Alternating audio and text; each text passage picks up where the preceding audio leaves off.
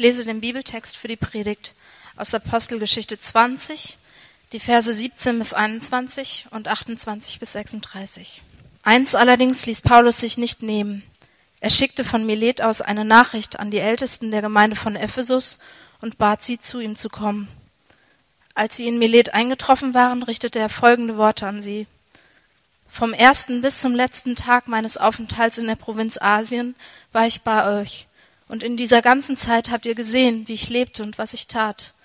Ihr wisst, dass ich dem Herrn diente, ohne je überheblich aufzutreten. Ich diente ihm, auch wenn das oft mit Tränen verbunden war und mein Glaube wegen der Angriffe der Juden auf eine harte Probe gestellt wurde. Ihr wisst auch, dass ich euch nichts von dem verschwiegen habe, was gut und hilfreich für euch ist. Ich habe euch alles verkündet und habe euch alles gelehrt, sowohl öffentlich als auch in den Häusern, in denen ihr zusammenkommt. Juden wie Nichtjuden forderte ich eindringlich auf, zu Gott umzukehren und an Jesus, unseren Herrn, zu glauben. Geht, gebt Acht auf euch selbst und auf die ganze Herde, die Gemeinde Gottes, zu deren Leitern euch der Heilige Geist eingesetzt hat Sorgt für sie als gute Hirten. Gott, Gott hat sie ja durch das Blut seines eigenen Sohnes erworben. Ich weiß, dass nach meinem Abschied reißende Wölfe bei euch eindringen und erbarmungslos unter der Herde wüten werden. Sogar aus euren eigenen Reihen werden Männer auftreten, die die Wahrheit verdrehen, um die Jünger des Herrn irre zu führen und auf ihre Seite zu ziehen. Seid also wachsam, und denkt daran, dass ich drei Jahre lang unermüdlich, Tag und Nacht, jedem einzelnen von euch den rechten Weg gewiesen habe und das oft genug unter Tränen. Und nun vertraue ich euch Gott und der Botschaft von seiner Gnade an. Diese Botschaft hat die Macht, euch im Glauben zu festigen, so dass ihr zusammen mit allen anderen, die zu Gottes heiligem Volk gehören, das ewige Erbe erhaltet. Nie war ich auf Silber oder Gold aus, keinen von euch habe ich je um Kleidung gebeten. Seht hier meine Hände. Ihr könnt bestätigen, dass ich durch eigene Arbeit für alles gesorgt habe, was ich und meine Begleiter zum Leben brauchten. Mit meiner ganzen Lebensführung habe ich euch gezeigt, dass wir Arbeit und Mühe nicht scheuen dürfen, denn dann können wir den Bedürftigen helfen, wie es unsere Aufgabe ist. Denkt immer an die Worte, die Jesus der Herr selbst gesagt hat. Auf dem Geben liegt ein größerer Segen als auf dem Nehmen. Als Paulus geendet hatte, kniete er zusammen mit allen Ältesten nieder und betete mit ihnen. Als ihr vor einigen Wochen oder vielleicht einige von euch, je nachdem wie organisiert ihr seid, vor einigen Tagen in euren Kalender geschaut habt und gemerkt habt, dass der 1. Mai dieses Jahr auf einen Sonntag fällt, was war so eure erste spontane Reaktion? Ich kann euch trösten, ich habe mal irgendwo gehört, dass es tatsächlich Leute geben soll, die regelmäßig sonntags arbeiten, die aber auch nichts davon haben, wenn der 1. Mai auf den Sonntag fällt. Also dieses Jahr, wir stehen das zusammen durch irgendwie und nächstes Jahr wird alles besser hoffentlich. Ich würde gerne, bevor wir beginnen, ähm, noch kurz beten und ich sage es gleich schon mal, ich hoffe, meine Stimme hält durch. Ich lag flach die Woche und äh, werde wahrscheinlich ab und zu mal was trinken oder äh, Bonbon einwerfen oder wie auch immer. Lass uns beten.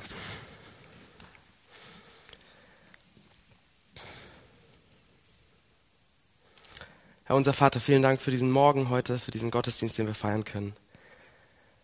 Danke, dass wir die Möglichkeit haben, uns mit dir zu beschäftigen. Ich danke dir für die biblischen Texte. Danke, dass sie uns helfen können, dich besser kennenzulernen, dich zu verstehen, zu verstehen, wer du bist, was du mit uns zu tun hast. Und ich bitte dich für diese kommenden Minuten jetzt, dass du mit uns bist, dass du uns das zeigst, was wir noch nicht wissen von dir, dass du uns das ähm, erklärst, was wir noch nicht verstehen und dass du uns mehr und mehr zu den Menschen machst, zu denen du uns machen möchtest. Amen. Ja, wir schließen heute unsere Predigtreihe über den Apostel Paulus ab. Wir haben uns im Hamburg-Projekt jetzt in den letzten, in den vergangenen Wochen äh, mit dem Leben und dem Wirken von Paulus beschäftigt. Und heute schließen wir das ab und ich dachte, es wäre doch ganz passend, wenn wir diese Predigtreihe abschließen mit einer Abschiedsrede. Ja, mit einer Abschiedsrede von Paulus. Und damit wir diese Rede richtig verstehen können, lasst uns kurz nochmal überlegen, wo befinden wir uns hier im Leben von Paulus? Was ist passiert bis jetzt? Was ist die Situation? Wir befinden uns ungefähr im Jahr 55 nach Christus. Und Paulus ist gerade auf der letzten seiner drei großen Reisen unterwegs.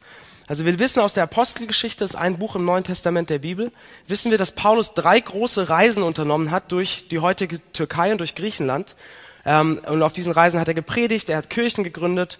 Und er befindet sich jetzt mitten auf dieser dritten Reise und ist gerade auf dem Weg von Griechenland nach Jerusalem. Und er segelt so die äh, türkische Küste entlang. Ja, und an der türkischen äh, Westküste, in Milet, trifft er jetzt diese Männer, heißt es. Und diese Männer waren Älteste aus der Gemeinde in Ephesus. Das war so 50 Kilometer entfernt von Milet. Ähm, und Älteste ist ein Begriff, das, äh, den die Bibel verwendet, um über Gemeindeleiter zu sprechen. Also Leute, die so eine christliche Gemeinschaft leiten, Pastoren oder Leute, die das ehrenamtlich machen. Und Paulus hatte in dieser Gemeinde in Ephesus drei Jahre lang gearbeitet. Das heißt, er hatte wahrscheinlich eine sehr innige Beziehung zu diesen Leuten. Und er trifft sie hier und hält seine Abschiedsrede. So, und ich muss sagen, ich habe schon einige Predigten oder Vorträge über diesen Text gehört, aber immer nur auf Pastorenkonferenzen. Noch nie woanders.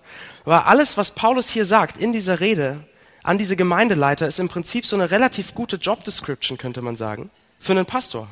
Ja, einfach wenn man sich daran hält und Daniel, Dominik und ich, wir versuchen auch so viel wir können aus diesem Text zu lernen. Aber da kann man wirklich sehr, sehr viel lernen über die Arbeit als Pastor.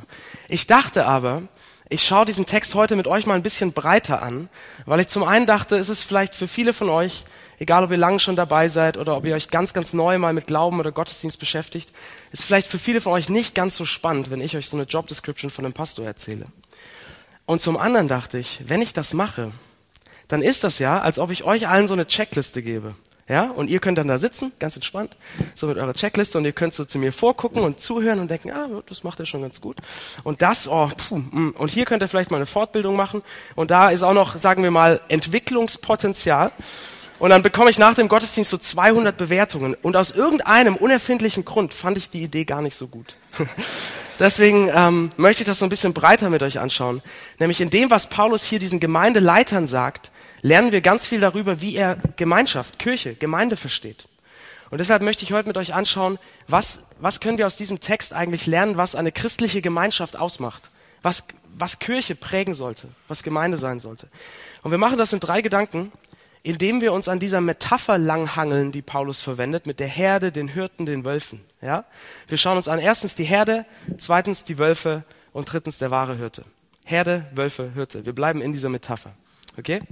Also Paulus ähm, hält seine Rede und er erinnert sich am Anfang seiner Rede an seine eigene Arbeit in Ephesus. Und dann gibt er diesen Gemeindeleitern schließlich eine Anweisung in Vers 28 und er sagt folgendes, Gebt Acht auf euch selbst und auf die ganze Herde, die Gemeinde Gottes, zu deren Leitern euch der Heilige Geist eingesetzt hat, sorgt für sie als gute Hirten. Ja, wir sehen hier sehr schön diese Metapher, die er aufbaut mit der Herde und den Hirten. Und er bezeichnet die Christen in Ephesus als eine Herde. So, und dieses Bild der Herde ist eins von verschiedenen Bildern in der Bibel, das beschreibt, dass Leute, die Christen sind oder Leute, die sich mit Glauben beschäftigen, eine Gemeinschaft sein sollten. Ja, eine Gemeinschaft wie so eine Herde im Prinzip, die gemeinsam unterwegs ist, die gemeinsam ihren Weg geht, die gemeinsam isst, die gemeinsam trinkt. Also eine Gemeinschaft, die zusammen auf dem Weg ist und die aus ganz unterschiedlichen Leuten besteht. So wie so eine Herde aus ganz unterschiedlichen Schafen besteht. Und ich weiß nicht, ob ihr das Bild jetzt sehr charmant findet. Ja, aber ich, das Hamburg-Projekt ist wie so eine Herde. Ja, manche von euch sind junge Schafe, manche eher ältere. Manche blöken gerne laut, manche geben viel Wolle. Ähm, wir haben einige, ja, wir, wir haben einige kleine Lämpchen, die hier rumrennen. Manche von euch sind schon lang bei der Herde dabei. Andere kommen gerade mal dazu, laufen mal ein paar so Schritte mit und schauen mal, wie sich das anfühlt. Andere sind so ein bisschen störrische Böcke. Ja, wir sind wir sind so eine Herde von unterschiedlichen Leuten, die irgendwie gemeinsam auf dem Weg ist. Das zeigt Paulus hier mit diesem Bild, ja? Sich mit Glauben zu beschäftigen, Glauben zu leben, heißt, heißt Teil einer Gemeinschaft zu sein. Und er zeigt uns mit diesem Bild aber auch, warum das wichtig ist. Weil man könnte jetzt denken, okay, wozu ist denn so eine Herde überhaupt gut? Ähm, er zeigt uns, warum das wichtig ist. Und zwar sehen wir das in seinen Anweisungen. Er gibt diesen Gemeindeleitern nämlich zwei Aufgaben. Und die erste Aufgabe sehen wir in Vers 28. Da sagt er, sorgt für die Herde. Und dieses Sorgen bedeutet eigentlich ähm, Weiden, ist damit gemeint. Ja, weidet die Herde, also führt sie zur nächsten grünen Wiese, führt sie zum nächsten frischen Wasser. Das ist die erste Anweisung. Und die zweite Anweisung ist, schützt sie vor den Wölfen. Und da reden wir gleich im zweiten Punkt drüber, die Wölfe. Aber ganz kurz hier nur, also schützt die Gemeinde vor ähm, falschen theologischen Ansichten, die schaden, die, die nicht gut sind. Und Paulus zeigt uns mit diesen zwei Anweisungen, wozu so eine Herde, warum so eine Gemeinschaft wichtig ist. Und zwar zeigt er uns, so eine Gemeinschaft ist wichtig, weil wir in so einer Gemeinschaft, in einer Gemeinschaft, in der es Hirten gibt, die die Verantwortung übernehmen, weil wir in so einer Gemeinschaft das finden, was wir brauchen, um Glauben zu leben, um im Glauben ähm, weiterzukommen, vielleicht zu wachsen, könnte man sagen. Nämlich, dass wir versorgt werden, ja, dass wir das geistliche Nahrung sozusagen bekommen, das bekommen, was uns weiterbringt und zum anderen, dass wir beschützt werden. Ja, Paulus sagt, diese beiden Sachen finden wir in einer Gemeinschaft, finden wir in einer Herde. Und deswegen ist so eine Gemeinschaft so wichtig. Und sobald ich das sage, bin ich mir bewusst, dass dieses Bild von der Herde, jetzt mal ganz egal, ob wir es charmant finden, mit Schafen verglichen zu werden oder nicht, dass dieses Bild von der Herde für uns herausfordernd ist, heutzutage in Hamburg, weil es unseren Individualismus sehr, sehr stark in Frage stellt. Seht ihr, wir leben in Westeuropa heute in einer oder vielleicht der individualistischsten Gesellschaft in der gesamten Menschheitsgeschichte. Noch nie lag so viel Fokus auf dem Einzelnen. Ja, es wird von jedem von uns und von jeder von uns wird erwartet, dass wir unser Leben komplett selbst gestalten, bestimmen und definieren. Dass wir selbst in der Lage sind, unsere Ziele zu erreichen. Dass wir allein dafür verantwortlich sind, unser Glück zu finden. Dass wir allein bestimmen müssen, wer wir eigentlich sind, weil es nie, uns niemand mehr sagt dass wir selbst bestimmen müssen, was für uns richtig und falsch ist, was wir denken, glauben, welche Ansichten wir vertreten. Und dieser Individualismus wirkt sich sehr stark aus auf die Art und Weise, wie wir auch mit Glauben und Religion oder Kirche umgehen. Oder Glaube allgemein. Ein Beispiel dafür. Diese Woche wurde die Sinus Jugendstudie 2016 veröffentlicht. Die Sinus Jugendstudie ist eine qualitative äh, Umfrage unter Jugendlichen. Es werden ähm, sehr aufwendige Interviews geführt und der Spiegel hat ähm, diese Woche einen Artikel geschrieben, in dem diese Studie, die Ergebnisse so ein bisschen zusammengefasst wurden. Und da steht Folgendes zum Thema Religion. Ich zitiere. Egal ob christlich, muslimisch oder konfessionslos. Generell interessieren sich Jugendliche sehr für die Fragen des Lebens. Woher kommen wir? Woher gehen wir nach, wohin gehen wir nach dem Tod? Was ist gerecht und moralisch? Allerdings haben diese Fragen mit Kirche und Gottesdienst oft wenig zu tun. Der Trend geht zum individuell zusammengestellten Patchwork aus vielen religiösen, quasi-religiösen und spirituellen Angeboten. Auch junge Menschen, die keiner Glaubensgemeinschaft angehören, beschäftigen sich oft intensiv mit Religion. Dabei würden sie vor allem exotischere Religionen gern mal testen, wie eine neue Sportart. Äh, Mitglied werden wollen sie aber meist nicht. So, natürlich ist das eine Umfrage unter Jugendlichen. Und die meisten von euch, es tut mir leid, sind das nicht mehr. Ähm, aber ich glaube, das ist so ein bisschen ein Einblick, in welche Richtung sich äh, gesellschaftlicher Umgang mit Religion entwickelt. Und ich glaube, eigentlich ist das genau das, was wir schon haben. Ja, dass wir einen sehr, sehr individualistischen Umgang mit Glauben haben. Jeder muss für sich selbst in dem Patchwork finden, was ist mein Glaube, was finde ich, was finde ich gut, was finde ich falsch, was finde ich wahr. Und nicht nur, was wir glauben, sondern auch die Art und Weise, wie wir glauben, ist sehr individualistisch. Ja, wir, wir denken, Glaube das ist eine Sache, da sagt diese Studie, zwischen mir und Gott oder Energie oder irgendwas, was es da gibt. Es hat mit anderen erstmal nicht so viel zu tun. Mitglied in irgendeiner Glaubensgemeinschaft, das muss nicht sein. Glaube ist etwas, was ich, was zwischen mir und diesem etwas oder Gott auftritt. Ja, ein sehr individueller Umgang damit. Und ich glaube, dass wir diesen um, individuellen Umgang nicht nur äh, mit, bei Leuten finden, die sich lose mit Religion beschäftigen, sondern dass wir den genauso sehr in der Gemeinde finden. Ja, dass wir sagen, das, worauf es ankommt, das, was entscheidend ist, ist meine Verbindung zu Gott, meine Beziehung mit Gott. Und alles drumherum ist erstmal nicht so wichtig. Aber wenn mir eine Gemeinschaft oder eine Gemeinde oder das Hamburg-Projekt, wenn mir eine Gemeinde dabei helfen kann, ja, dass mein persönlicher Glaube irgendwie gestärkt wird, unterstützt wird, dann denke ich mal drüber nach. Ja, das ist wie so eine, so eine Gemeinschaft ist wie so eine Serviceeinrichtung, wo mein eigener persönlicher Glaube, um den es eigentlich geht, so ein bisschen poliert wird, vielleicht gestärkt, bisschen Benzin rein. Das ist eine Option, ein Wahlfach. So, und mit diesem Bild von der Herde fordert Paulus diesen Individualismus sehr, sehr stark heraus. Er sagt, nein, ihr braucht eine Herde, ihr braucht eine Gemeinschaft, weil ihr euch allein nicht versorgen und schützen könnt. Und das klingt in unseren Ohren doch erstmal so falsch, oder? Wie wir sind, wir sollen nicht in der Lage sein, uns alleine zu versorgen und zu schützen. Ich bitte dich. Ich kann doch, wenn ich mich mit Glauben beschäftige, ich kann doch alleine zu Hause irgendwie geistliche Bücher lesen. Ich kann mir doch meine eigenen Gedanken über Gott machen. Ich kann doch zu Hause eine Predigt hören. Natürlich kann ich das alleine. Aber wer hilft euch? Also klar könnt ihr das. Aber wer hilft euch, diese Sachen zu reflektieren? Wer hilft euch herauszufinden oder zu reflektieren, ob das Buch, das ihr gelesen habt oder die Predigt gehört habt, gut ist? Wer hilft euch zu reflektieren, ob eure Gedanken über Gott in eine richtige, in eine gute Richtung gehen oder nicht? Wir brauchen so eine Gemeinschaft. Ja? Christ zu sein, Christ zu werden, heißt Teil einer Gemeinschaft zu sein. Einer Gemeinschaft, die gemeinsam auf dem Weg ist. Wie könnte das aussehen? Zwei ganz kurze praktische Anwendungen aus dem Text, wie ihr das finden könntet oder wie ihr das leben könntet. Und das sind ähm, Häuser und Tränen.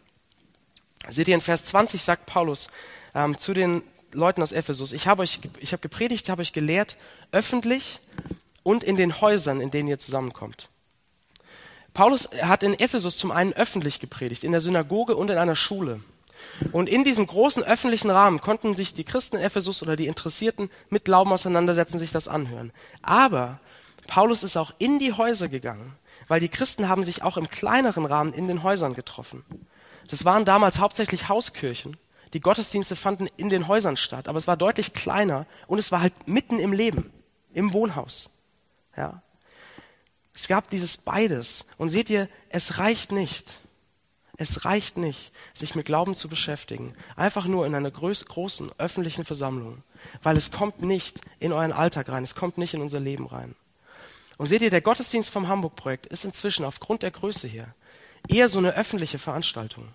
Es ist, es ist absolut möglich, jede Woche hier in den Gottesdienst zu kommen und trotzdem, trotzdem seinen Glauben komplett alleine zu leben. Und trotzdem niemand zu haben, der mit mir Glauben im Alltag teilt, aufgrund dieser Größe. Wir brauchen diesen kleineren Rahmen. Deswegen habt ihr sowas. Habt ihr so einen kleineren Rahmen, wo der Glaube wirklich in euer Leben kommt, in euren Alltag. Das könnte eine Sofagruppe sein, das könnte ein Treffen mit Freunden sein. Ich persönlich habe einen ähm, Mann im Hamburg-Projekt, mit dem ich mich regelmäßig treffe und austausche über mein Glauben, über mein Leben, wie das aussieht.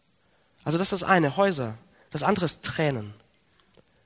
Habt ihr gemerkt, wie oft Paulus über seine Tränen spricht? Und das schreibt ein Mann hier. Ja. Er sagt in, in, ganz am Anfang von dieser Rede in, in Vers 19, mein Dienst bei euch war oft mit Tränen verbunden. Und in Vers 31 sagt er, ich habe drei Jahre lang jedem Einzelnen Tag und Nacht unter Tränen den richtigen Weg äh, gewiesen. Paulus hat das Leben mit den einzelnen Leuten in Ephesus so intensiv geteilt, dass sie Tränen geflossen sind. Ja, wir bekommen hier einen Einblick darin, wie eng oder wie sehr diese Gemeinschaft in Ephesus ihr Leben und ihr Glauben miteinander geteilt haben. Ja, und das waren Tränen des Leids, Tränen der Freude, Tränen des Ärgers, des Zorns, Tränen der gegenseitigen Korrektur, all das. Wenn ihr im Hamburg-Projekt so eine kleinere Gemeinschaft habt von Leuten, mit denen ihr Leben teilt, mit denen ihr Glauben teilt, ist das eine Gemeinschaft, in der ihr Tränen teilt? Ist das eine Gemeinschaft, wo, ähm, wo ihr zusammen weint über eure tiefsten Sorgen, eure tiefsten Schmerzen, über euer tiefstes Versagen, über eure größten Freuden, über eure größte Hoffnung?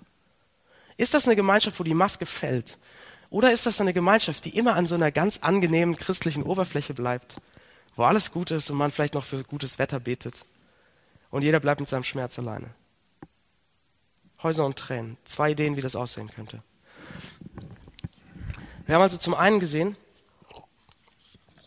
dass Paulus uns sagt mit dem Bild von der Herde, wir brauchen eine Gemeinschaft, dass wir gemeinsam auf dem Weg sind, damit wir versorgt werden und geschützt. Und im zweiten Punkt zeigt er uns, wie das passiert, wie das geschieht, nämlich durch Wahrheit. Und damit sind wir bei den Wölfen. Paulus ähm, spricht weiter und er gibt den Gemeindeleitern eine zweite Anweisung in Vers 29. Und da sagt er folgendes. Ich weiß, dass nach meinem Abschied reißende Wölfe bei euch eindringen und erbarmungslos unter der Herde wüten werden. Sogar aus euren eigenen Reihen werden Männer auftreten, die die Wahrheit verdrehen, um die Jünger irre zu führen und auf ihre Seite zu ziehen. Seid also wachsam. Paulus warnt die Gemeindeleiter hier davor, dass nach seinem Abschied ähm, Leute auftreten in der Kirche, in der Gemeinde, die ähm, Dinge lehren, Ansichten vertreten, die nicht mit dem Evangelium ähm, der Gnade Gottes übereinstimmen. Und er sagt, wozu das führt. Er sagt, es führt in die Irre, also es verwirrt. Es verwirrt in der Ansicht darüber, wer Gott ist. Wie ist er? Was macht ihn aus? Es verwirrt in der Ansicht darüber, wer der Mensch ist. Ja, was heißt es, Mensch zu sein? Wie ist der Mensch beschaffen? Was ist das gute Leben? Was heißt Glauben? Es führt in die Irre, es verwirrt. Ähm, und Paulus ist hier erstaunlich scharf, oder nicht? Er sagt nicht, da werden Leute auftreten, sondern er sagt, es sind reißende Wölfe. Er sagt nicht, in Zukunft wird es so sein, dass in eurer, in eurer Gemeinschaft werden so verschiedene Wahrheiten nebeneinander stehen, wer Gott ist, wie er sich verhält, was es heißt zu glauben. Das wird alles so nebeneinander stehen und das ist okay. Nein, sondern er sagt, das ist, es führt in die Irre, es ist gefährlich. Und ich muss hier was zu sagen, damit ihr mich nicht falsch versteht, weil ich könnte mir vorstellen, dass das in den Ohren von manchen von euch sofort nach so, so nach Meinungsdiktat klingt. Ja, dass in der christlichen Gemeinschaft oder in der Kirche, in der Gemeinde alle immer schön angepasst sein müssen. Ja? Man muss bitte alles, was der Pastor sagt, schlucken und genauso nehmen. Bitte nichts hinterfragen, bitte nichts anzweifeln, bitte keine andere Meinung vertreten, bitte keine zwei Meinungen dürfen nebeneinander stehen. So totales Meinungsdiktat. Und sobald ich sage, das finde ich komisch, das kann ich nicht glauben, bin ich ein reißender Wolf. Das ist hier nicht gemeint. Sondern Paulus möchte diesen Gemeindeleitern zeigen. Oder Paulus sagt an einer anderen Stelle, selbst zu Christen im Neuen Testament, prüft alles, was ihr hört. Hinterfragt alles, was ihr hört und behaltet das Gute. Also es geht nicht um Meinungsdiktat, sondern es geht ihm darum zu zeigen, es gibt eine Botschaft, die aufbaut und stärkt im Glauben. Es gibt eine Botschaft, die im Zentrum der Kirche stehen sollte. Es gibt eine Wahrheit. Eine Wahrheit, eine christliche Wahrheit und das ist das Evangelium. Und das ist natürlich auch etwas, was so herausfordernd in unsere heutige Zeit hineinspricht. Weil wir, seht ihr, wenn wir nochmal an diese Sinus-Studie denken, wir sind nicht nur Individualisten in der Art und Weise, wie wir glauben, dass wir sagen, Glauben, das ist zwischen mir und Gott, das hat nichts mit anderen zu tun, sondern wir sind auch Individualisten in dem, was wir glauben. Jeder bastelt sich, sagt diese Studie, sein Glauben so ein Stück weit selbst zusammen. Ja, in unserer Gesellschaft stehen so viele Wahrheitsansprüche nebeneinander, so viele Ansichten über Gott, ob es ihn gibt oder nicht, ob er eine gute Idee ist, wie er ist, was ihn ausmacht. So viele Ansichten über den Menschen. So viele Ansichten über das gute Leben. So viele Ansichten, dass äh, Jamie Cullum, ich weiß nicht, ob ihr ihn kennt, so ein Jazz-Pop-Künstler, er hat einmal gesungen in einem Lied, du Kind des 21. Jahrhunderts, du bist umgeben von Illusion und Verwirrung. Und vielleicht, und dann sagt er, vielleicht wäre es jetzt das Beste, sich nach Wahrheit auszustrecken. Aber dann kommt doch sofort die Frage, ja, und welche Wahrheit genau? Welche von den vielen? Die eine gibt es doch nicht mehr, die eine Metanarrative, die alles erklärt. Wir sind Individualisten in unserem Glauben. Und das, und ich glaube, das ist etwas, was wir ganz genauso, um das nochmal hier mehr in den Saal zu bringen, das ist ganz genauso was, was wir in der Gemeinde finden. Dass äh, gesagt wird, also mit dem und dem Aspekt von Gott kann ich nichts anfangen. Äh, ich lese auch das Alte Testament deshalb nicht mehr. Ähm, und ich stelle mir Gott eher so und so vor. Oder dass man sagt, ja, ich weiß, das und das steht so und so in der Bibel, aber also ich sehe das anders und ich habe mit Gott geklärt, dass es okay ist. Und ich stelle mir Gott so und so vor. Seht ihr, was wir machen? Wir sind Individualisten in dem, was wir glauben. Und Paulus spricht hier so herausfordernd herein. Er sagt, es gibt nicht viele Evangelien, es gibt ein Evangelium. Er sagt in Vers 32, sagt er, und nun vertraue ich euch Gott und der Botschaft von seiner Gnade an, denn diese Botschaft hat die Macht, euch im Glauben zu festigen. Es gibt eine Botschaft, die uns festigt. Es gibt eine Botschaft, die uns aufbaut und nicht viele in der Kirche.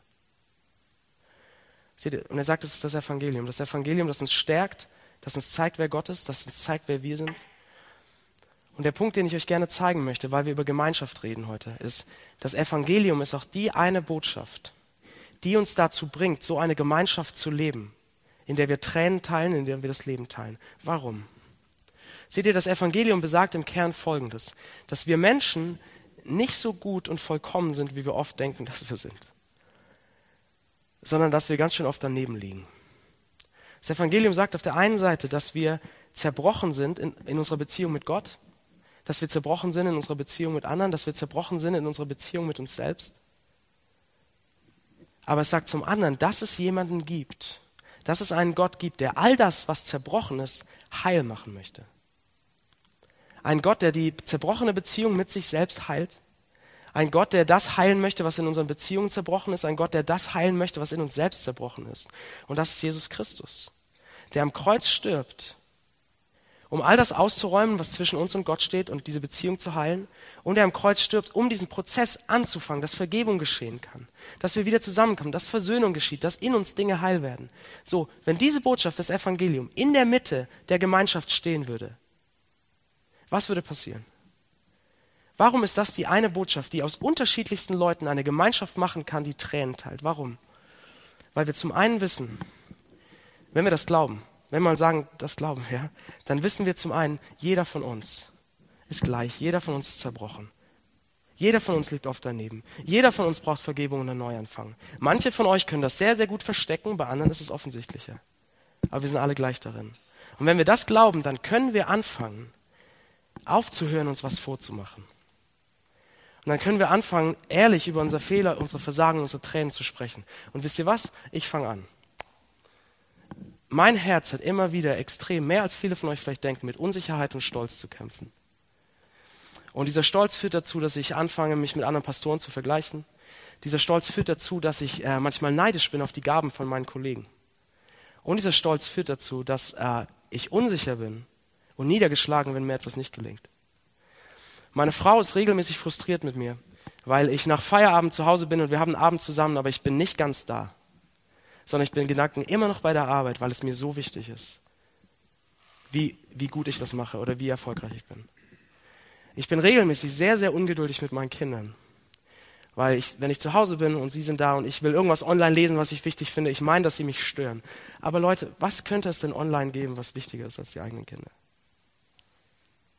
Seht ihr, wenn, wenn das Evangelium im Zentrum der Gemeinschaft steht, wenn wir wissen, dass wir alle zerbrochen sind, können wir anfangen, ehrlich zu werden.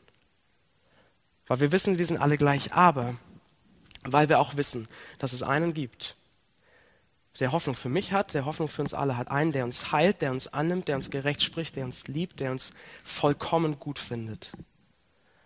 Und wenn wir das glauben, dass er uns zu geliebten Kindern Gottes macht, dass er denkt, wir sind die Besten für ihn, dann können wir anfangen, die Masken fallen zu lassen, weil wir können aufhören, unser Spielchen zu, spiel, zu spielen, uns ständig beweisen zu müssen.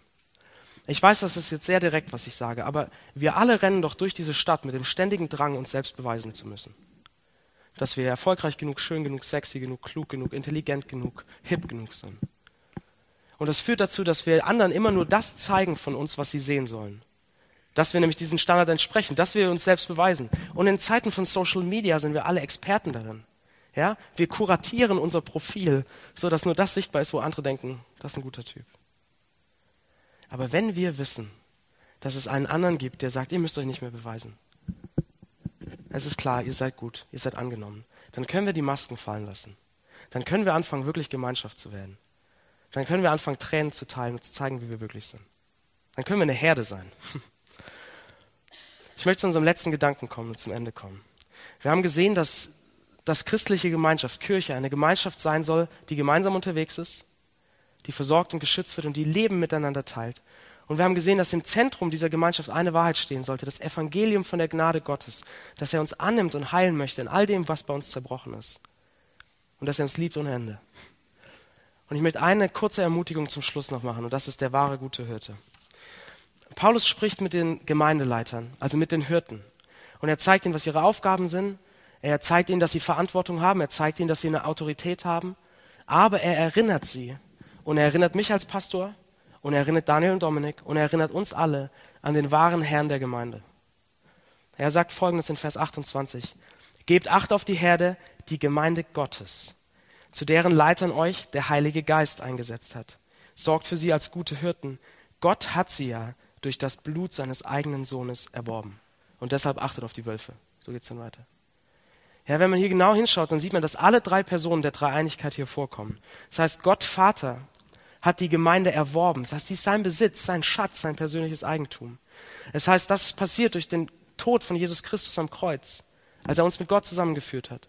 Und es heißt, dass der Heilige Geist die Hirten einsetzt, also dass er die Gemeinde versorgt, leitet und führt. Das ist ein sehr, sehr reiches Bild hier. Aber worum geht es Paulus hier? Warum fängt er jetzt einfach, warum schiebt er das so rein und erzählt über Gott? Warum sagt er diesen Leitern nicht einfach, was sie tun sollen? Warum diese Einschübe? Seht ihr, Paulus macht Folgendes. Er sagt den Gemeindeleitern zuerst, was sie tun sollen. Er sagt, sorgt gut für die Herde. Dann sagt er ihnen später auch noch, wie sie es tun sollen. Achtet auf die Wölfe. Aber dazwischen kommt dieser Einschub. Gebt gut Acht auf die Herde. Gott hat sie ja mit dem Blut seines eigenen Sohnes erworben. Deshalb macht das und das. Er sagt ihnen, was sie tun sollen. Er sagt ihnen, wie sie es tun sollen. Und er gibt einen Einschub. Warum? Angenommen, ich hätte mir ein neues Auto gekauft. Und bevor ihr nachher fragt, habe ich nicht. Aber angenommen, ich hätte mir ein neues Auto gekauft und ähm, ihr kommt zu mir und wollt es ausleihen. Und ich sage, klar. Und dann sage ich folgendes. Pass gut auf das Auto auf. Es hat mich einen Haufen Geld gekostet. Und pass besonders auf, wenn du aus der Tiefgarage fährst. Ja? Dann habe ich euch gesagt, was ihr tun sollt. Aufpassen. Wie ihr es tun sollt. Nämlich besonders bei der Tiefgarage. Und ich habe einen Einschub gemacht. Es hat mich einen Haufen Geld gekostet. Oder angenommen, ich bringe meine Kinder zum Babysitten zu euch. Ja? Können wir gerne machen. angenommen, ich bringe meine Kinder zum Babysitten zu euch. Und ich gebe die Kleinen ab und ich sage, hier, pass gut auf sie auf. Sie sind mein Ein und Alles. Und wenn die Kleine Hunger bekommt, dann macht das und das. Dann habe ich euch gesagt, was ihr tun sollt, aufpassen. Wie ihr es tun sollt, wenn sie Hunger haben. Und ich habe einen Einschub gemacht. Sie sind mein Ein und alles. Warum? Warum machen wir solche Einschübe? Warum, sie sind mein Ein und alles? Warum, es hat einen Haufen Geld gekostet? Warum, er hat sie ja mit dem Blut seines eigenen Sohnes erworben? Warum?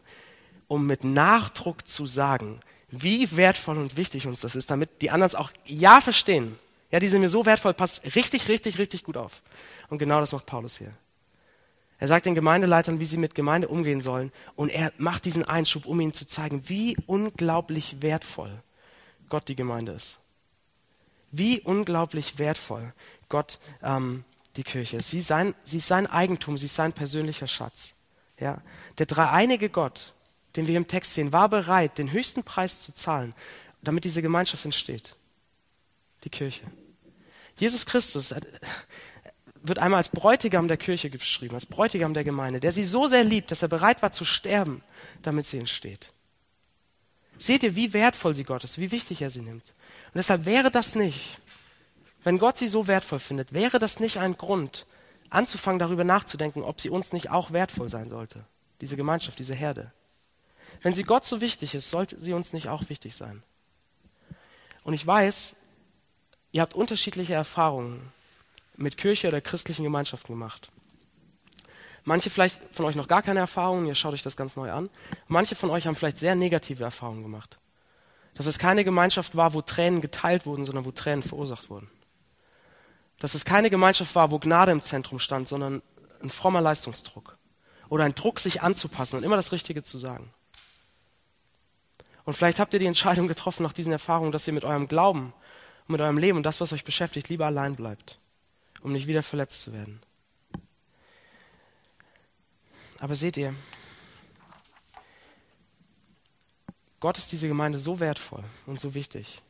Er hält sie für so eine gute Idee, dass er bereit war, dass Jesus Christus bereit war, sein Leben zu, dafür zu geben. Deshalb lasst uns doch anfangen und gern vorsichtig in kleinen Schritten, wenn ihr verletzt wurdet. Lasst uns doch anfangen, eine Gemeinschaft zu bauen, wie Gott es uns hier zeigt in diesem Text dass wir immer und immer wieder das Evangelium der Gnade in den Mittelpunkt stellen. Und dass wir von dieser Gnade ausgehend ehrlich miteinander werden, unser Leben teilen, unseren Glauben teilen, unsere Zweifel teilen unsere Tränen teilen. Die Gemeinde ist die Herde Gottes und es ist keine Herde, die durch Druck ähm, zusammengehalten wird, indem irgendwie ein Zaun außenrum gebaut wird, sondern es ist eine Herde, die zusammenhält, weil sie alle auf den einen schauen, der in der Mitte steht. Auf den wahren guten Hirten, der bereit war, sein Leben zu lassen für die Schafe. Lass uns beten.